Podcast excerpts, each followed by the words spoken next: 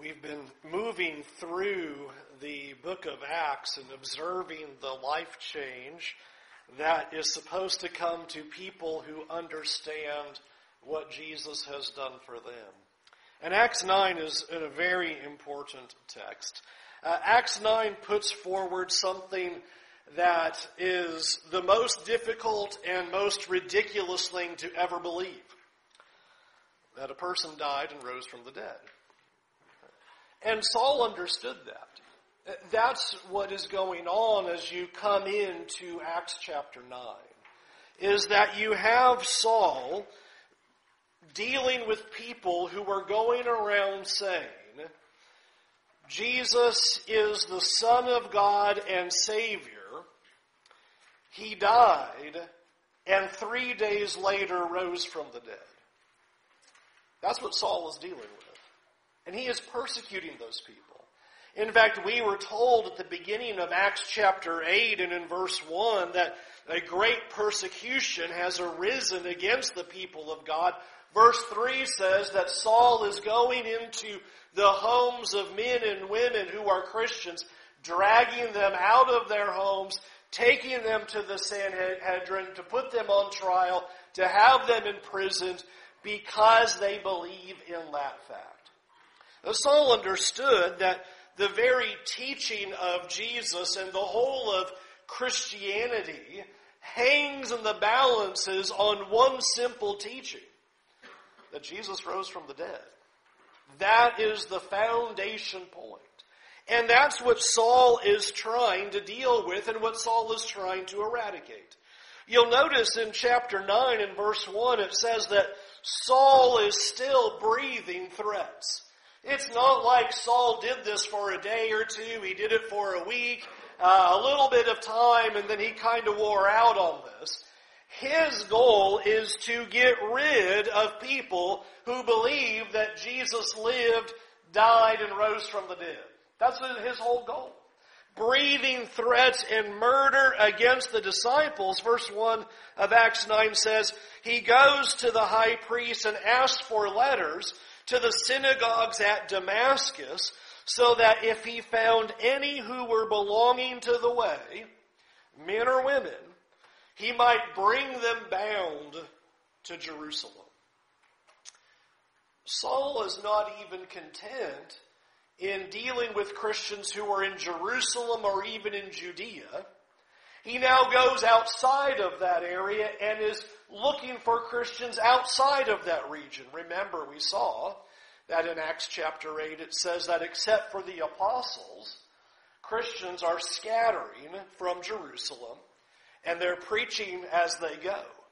And so Saul is going to chase them and he's going to go find where they are. And he gets authority from the Sanhedrin to go to the other synagogues in other regions, even in Syria, Damascus, and go there. And if I can find Christians there, I'll drag them out of their homes and bring them all the way to Jerusalem, put them on trial, have them imprisoned, and perhaps even have them killed. And it's as Saul is in the process of doing this, verse 3, he's on his way to Damascus. He has his orders. He has the ability to do this. And we are told in verse 3, a suddenly a light from heaven shines down around him. And Saul falls to the ground and he hears this voice. Saul, Saul, why are you persecuting me? I want you to think about that question even for a minute.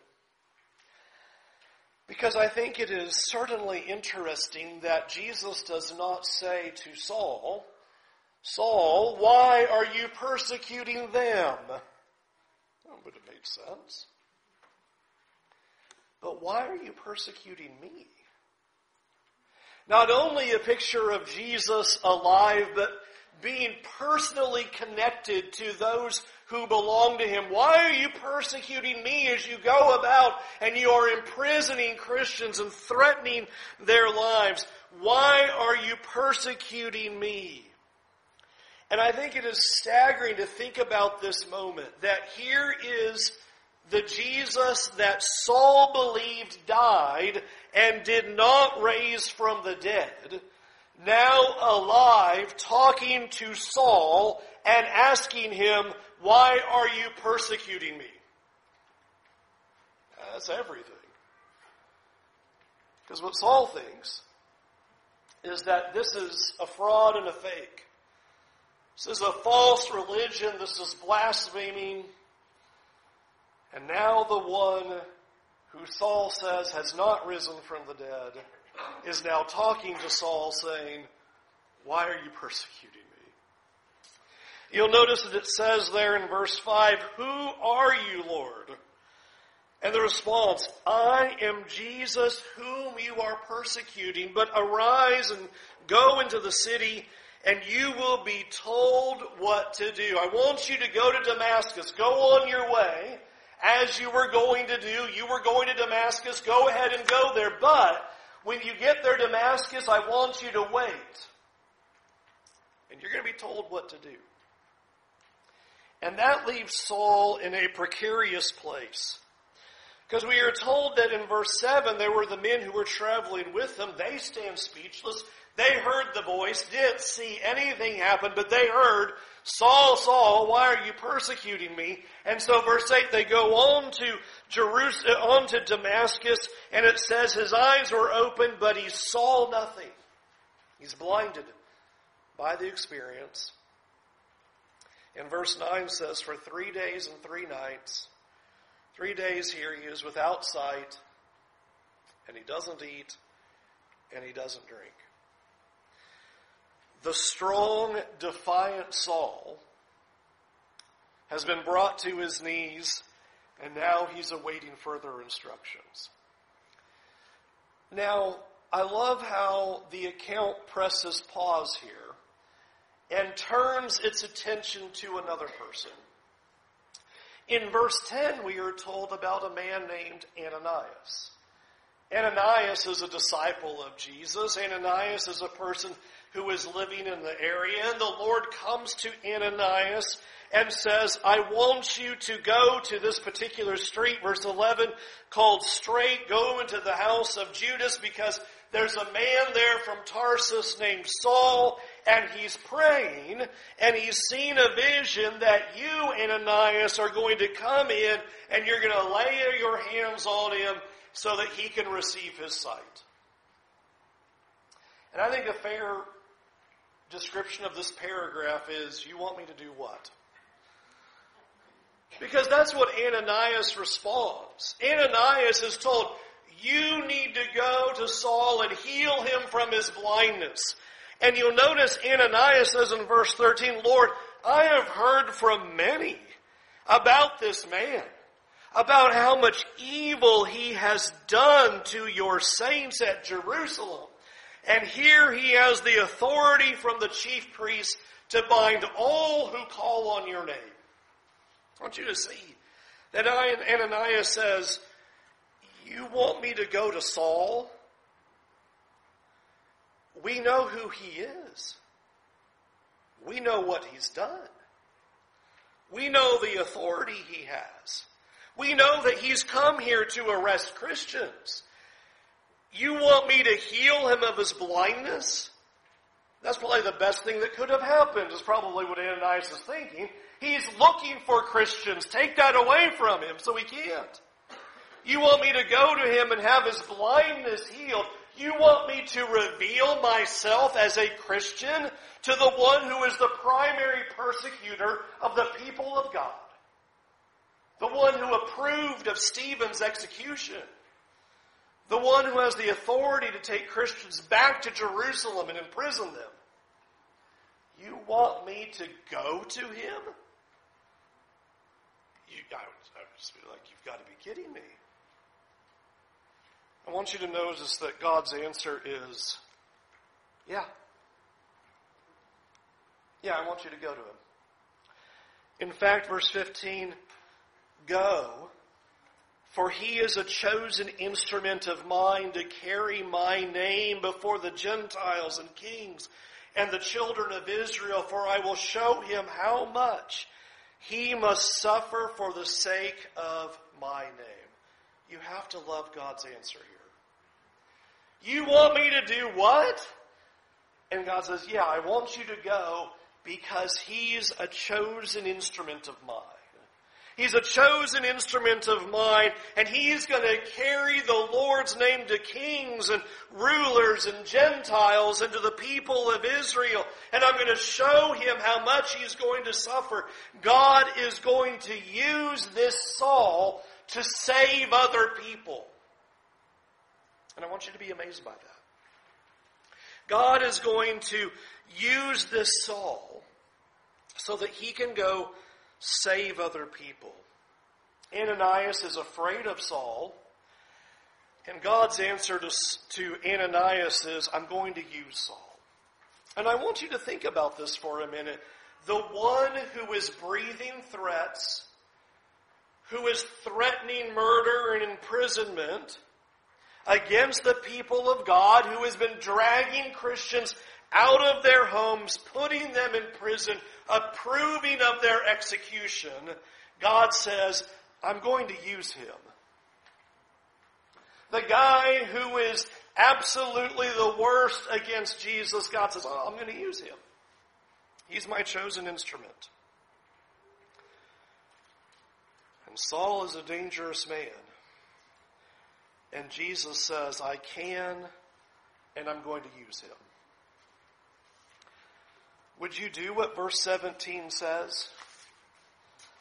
So Ananias and departed and went to that house. Are you in on that? How nervous are you at this moment to go to the one who is looking for Christians and wants to kill them and you're going to walk into the very place he is, where he is and say, hi, I'm a Christian. God sent me to you. Verse 17, Ananias departed and entered the house, and laying his hands on him, he said, Brother Saul. I'm struck by those two words. First two words that Ananias says to Saul.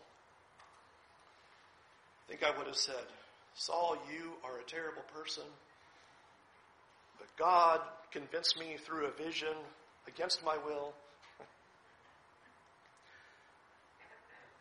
brother Saul. He's believing what God has told him that this persecutor is going to be a follower. Brother Saul.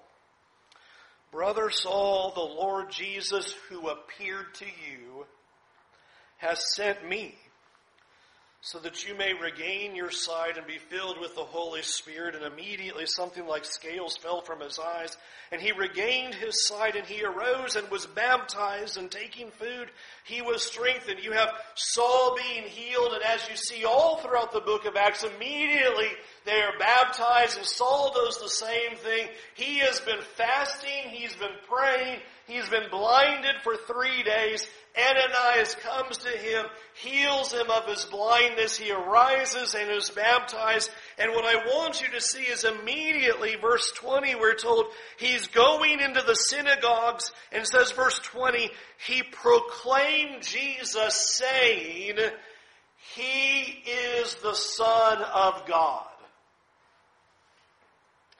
Now remember, these are the synagogues that, upon which he had the authority to go into the areas of Damascus and to find the Christians and to drag them out of their homes and take them back to Jerusalem. He now goes into those synagogues proclaiming Jesus. Can you just imagine that? The one who just came in there recently and got authority to arrest people who proclaim Jesus, he goes into the synagogue and says, that Jesus is the Son of God.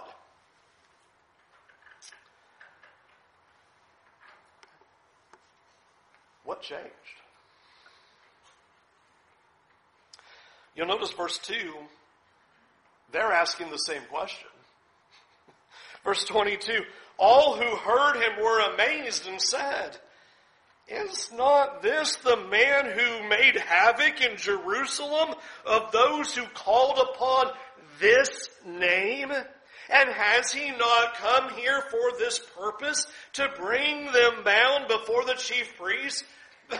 This is the guy who is destroying those who say Jesus is Son of God. And now he walks into the synagogue and says, Jesus is the Son of God. They're asking this question. What changed? What has changed? You'll notice even in verse 22. And Saul increased all the more in strength and confounded the Jews who lived in Damascus by proving that Jesus was the Christ. What changed?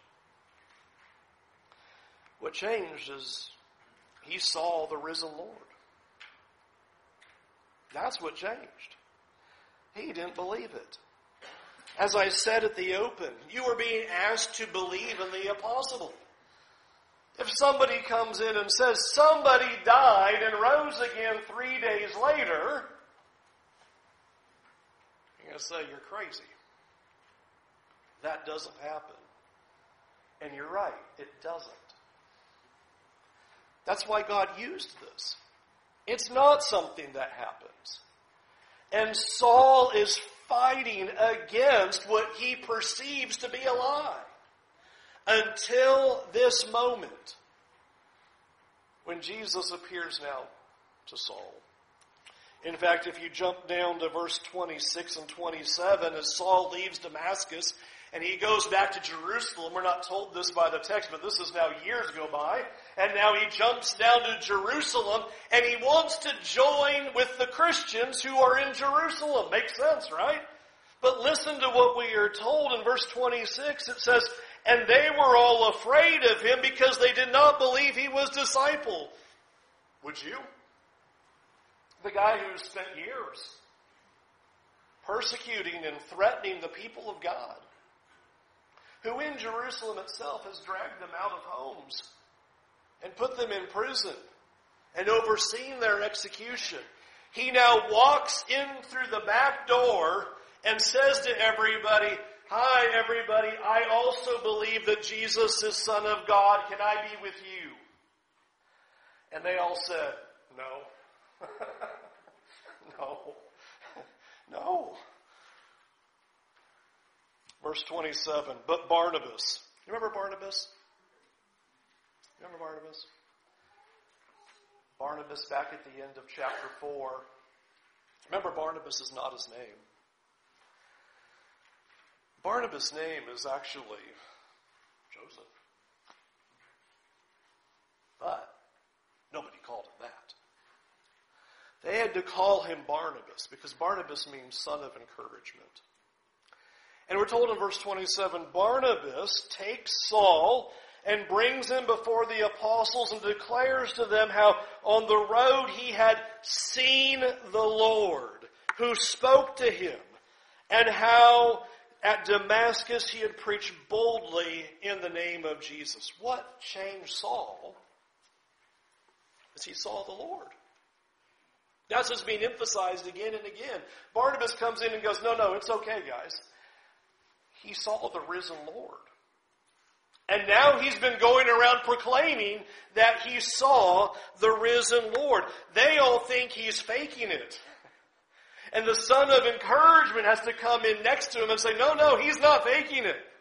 He's been proclaiming Jesus in the synagogues. In fact, if you, we skipped over, if you back up, he's been run out of town in the other places, and that's why he's here.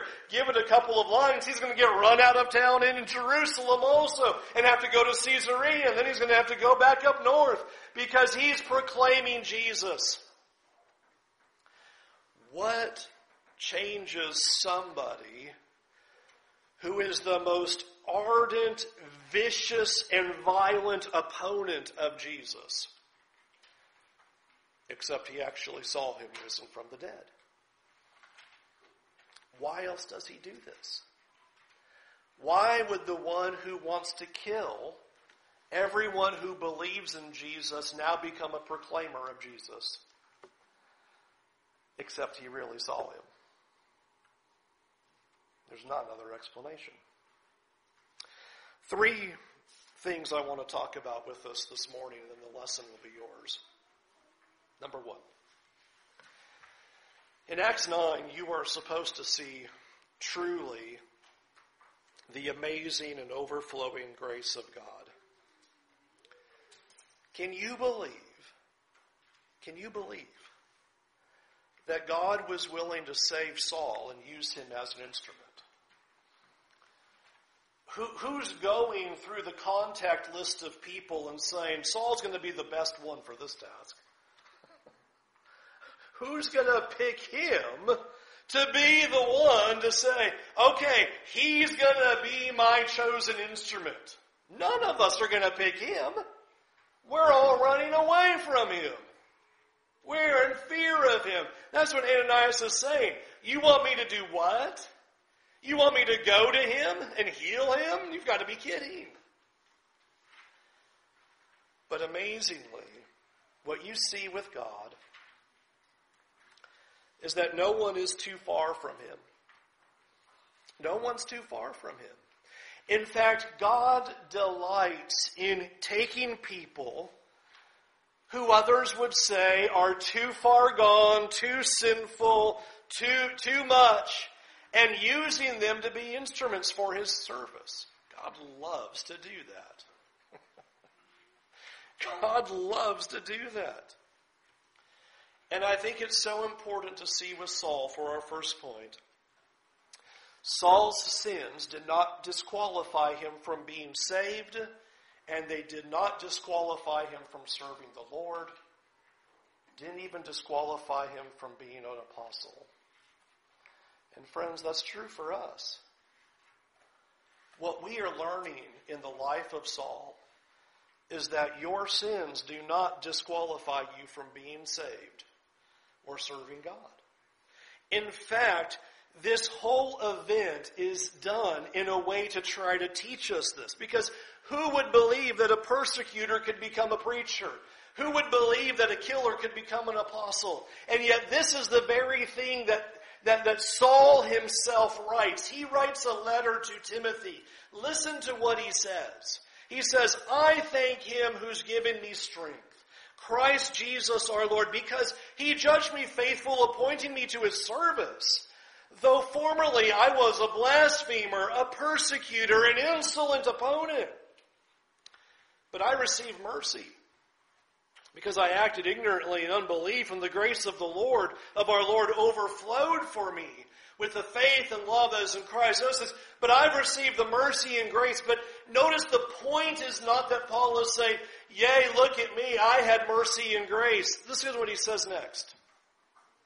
The saying is trustworthy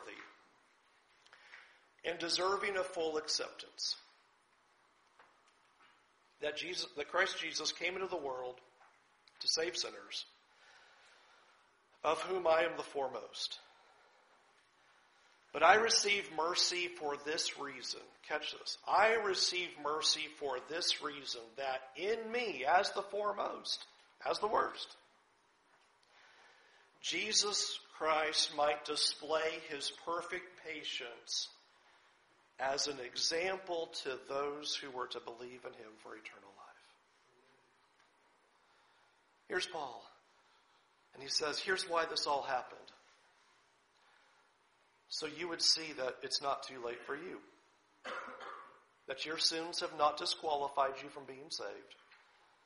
And that your sins have not made it where you can't serve God. In fact, it's showing the perfect patience of God. That's the picture that's being given to us first, is that if Jesus would be patient with a blasphemer, a persecutor, and an insolent opponent like Saul, will he be patient with you? You bet. You bet he will. This happened to Saul as an example for you, as he displays his patience for you. Number two. Number two is God jars lives to wake us up to the gospel. It's a pretty jarring thing that happens here to Saul. And God does that. God jars lives so that we will wake up to the gospel. The Saul had heard about Jesus. He knew what the apostles and the disciples were proclaiming. He knew what they were saying. That's why he was against them. They're running around saying Jesus is the Messiah. Jesus is the Christ. He is the Son of God. He is the King. He is the anointed one. He died, yes, but three days later he arose and he has ascended and sitteth at the right hand of God. He had heard them say that. He was there to listen to Stephen's whole sermon and approved of the execution. He knows what they're saying.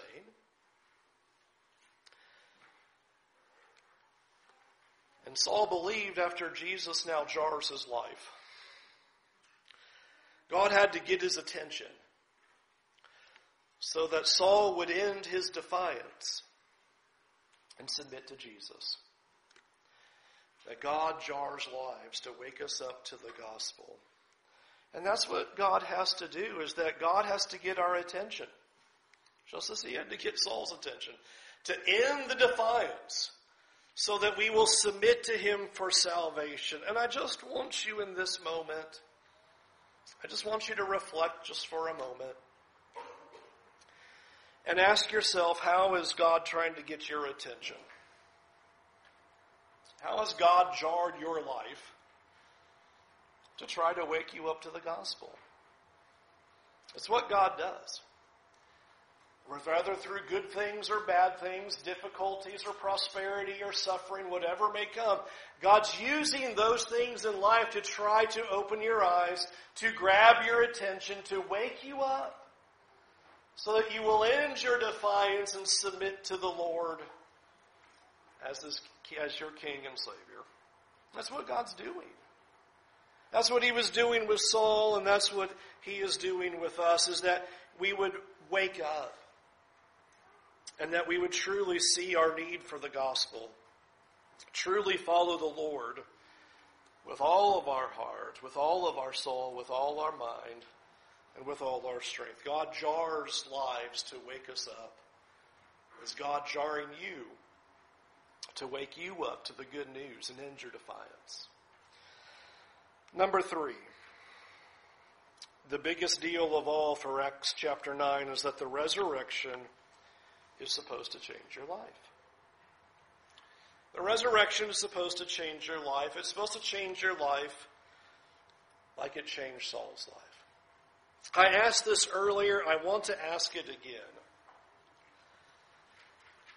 There was a person who proclaimed before he died that he would come back to life three days later. And it happened. And you might sit there and say, Well, I don't believe that happened. And if you don't believe that happened, I really want you to reconcile this man named Saul. Why does he become a believer? Why does he change course?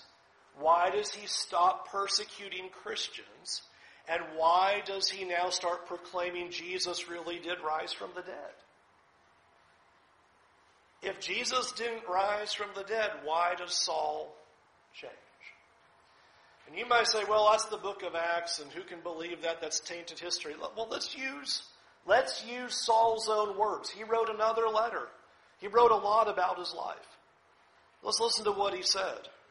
Paul, he said this, First I delivered to you as first importance what I also received, that Christ died for our sins in accordance with the scriptures, that he was buried and that he was raised on the third day in accordance with the scriptures, and he appeared to Cephas, another name for Peter, then to the twelve, then he appeared to more than 500 brothers at one time, most of whom are still alive, though some have fallen asleep. Then he appeared to James, then to all the apostles, but please catch the last sentence.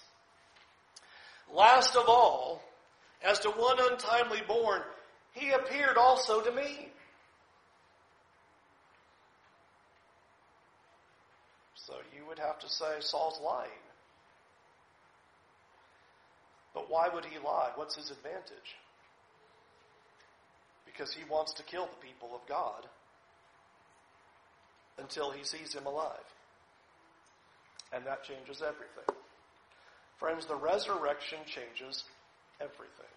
The resurrection changes everything. And it's supposed to change everything in our lives, just as it changed everything in Saul's life. The one who is the strongest opponent becomes the greatest believer and becomes a follower. That's what the resurrection's supposed to do. It changes every defense and opposition you may have that you may believe. Because there's no answer for Saul becoming a follower. Except he saw the risen Lord. There's not another answer. And friends, it's something you can put your greatest hope in. He must have seen him. He told everybody that he did. And it's the only explanation for this change of life. And I think that is a clear picture of what the rest of chapter 9 is. Don't, don't have a heart attack. I'm not going to now do the rest of chapter 9. Just a minute or two left. But things are placed in Scripture not by accident.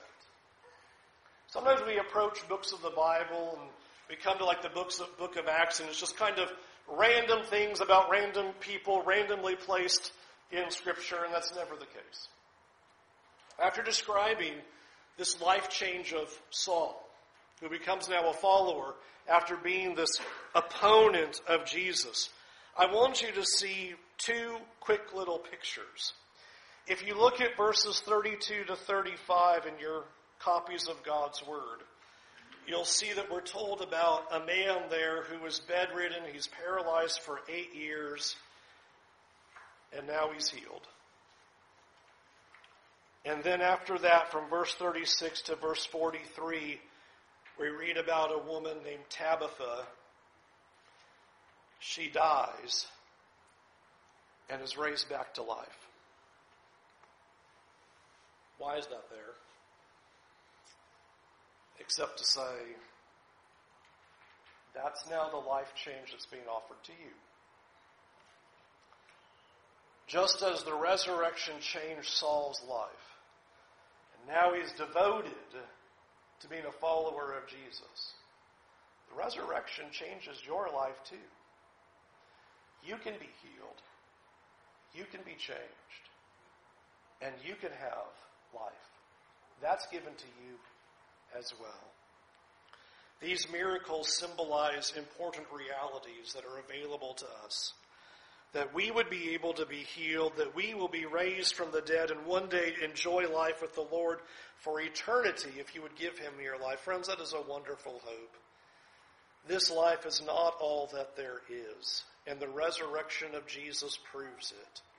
And that's what Saul wrote. He writes a whole section in a letter to a church in Corinth about the resurrection and says, Because Jesus rose from the dead, you will too. You will too. And it's exemplified here in Acts 9 with these two people healed and raised. What I want you to consider this morning is for you to respond like you see Saul responding. What's he doing when Ananias comes? He is praying. I would like to know the content of that prayer. Three days praying. I imagine we could have some good guesses of what he's praying. I'm sorry. I had it wrong. God, forgive me. Confessing Jesus as the true Lord after all. You can imagine the content of that prayer. I encourage you to think in the same way that you need to turn away from your sins. Confess Jesus to be the Son of God who died for your sins. And just like you see Saul, he immediately gets up and is baptized. Follow what Saul did. The resurrection changes everything. Let the resurrection change you. Let's go to God in prayer. Our Heavenly Father, We thank you for these evidences and truths that are given to us. Lord, you know that life from the dead is impossible. Lord, people do not come back to life after death. And you used that impossibility to show your great power so that our sins could be forgiven, so that we could be healed, that we could be set free from sin and death, so that we could have hope of eternal life as well. Lord, thank you for this extraordinary display of your power. Thank you for your Son. Thank you for his death. Thank you for his resurrection. Thank you for his exaltation. And Lord, thank you for the servant of Saul that we have read about today. And Lord, we see how you dramatically jarred his life and changed his ways so that he became an instrument of yours. God, we pray that you would make us instruments as well. And Lord, that you would jar our lives when we wander away from this truth and then we wander away from you. When we stop looking to your Son as being everything for our lives, jar us out of that, Lord. Wake us up. And Lord, we pray that we would always put our hope in your Son. That we would always put hope in the fact that Jesus lives and reigns and continues to reign for all eternity. Lord, we pray that as we consider our ways, that you would forgive us Forgive us for sinning. Forgive us for living lives of selfishness. Forgive us for when we forget you. Forgive us for how often we turn away from you and seek other things. Forgive us, Lord. And Lord, I pray that you would convict the hearts of all for any who need to turn to you with all of their heart today, that they would do it today before it's too late. In Jesus' name. What we're about to do is we're going to sing an invitation song. The point of the invitation song is usually the words of the song have you thinking about God and thinking about what God has done for you and thinking about what's available for you in Christ. The song that we're going to sing is asking the question, is your heart right with God? That's a powerful question to ask yourself. Are you ready to meet God? So as we sing this song, let the words drum around in your head and enter your heart. And truly think about is your heart right with God and are you ready to meet God? And if you're ready to be like Saul, turn your life back to God, believing Jesus rose from the dead he came to this world to save you from your sins. You're ready to be immersed in water for the forgiveness of your sins. You can, while we sing the song, come forward. If you're like me, that's terribly intimidating and frightening. And you don't have to do that. When the songs are over and the prayer is done, you can come talk to me. I'm pretty non intimidating. I try not to be. But I'm always standing out there in the back. You come talk to me. And you can have that very thing done this morning. Can we help you do that? Won't you come while we stand?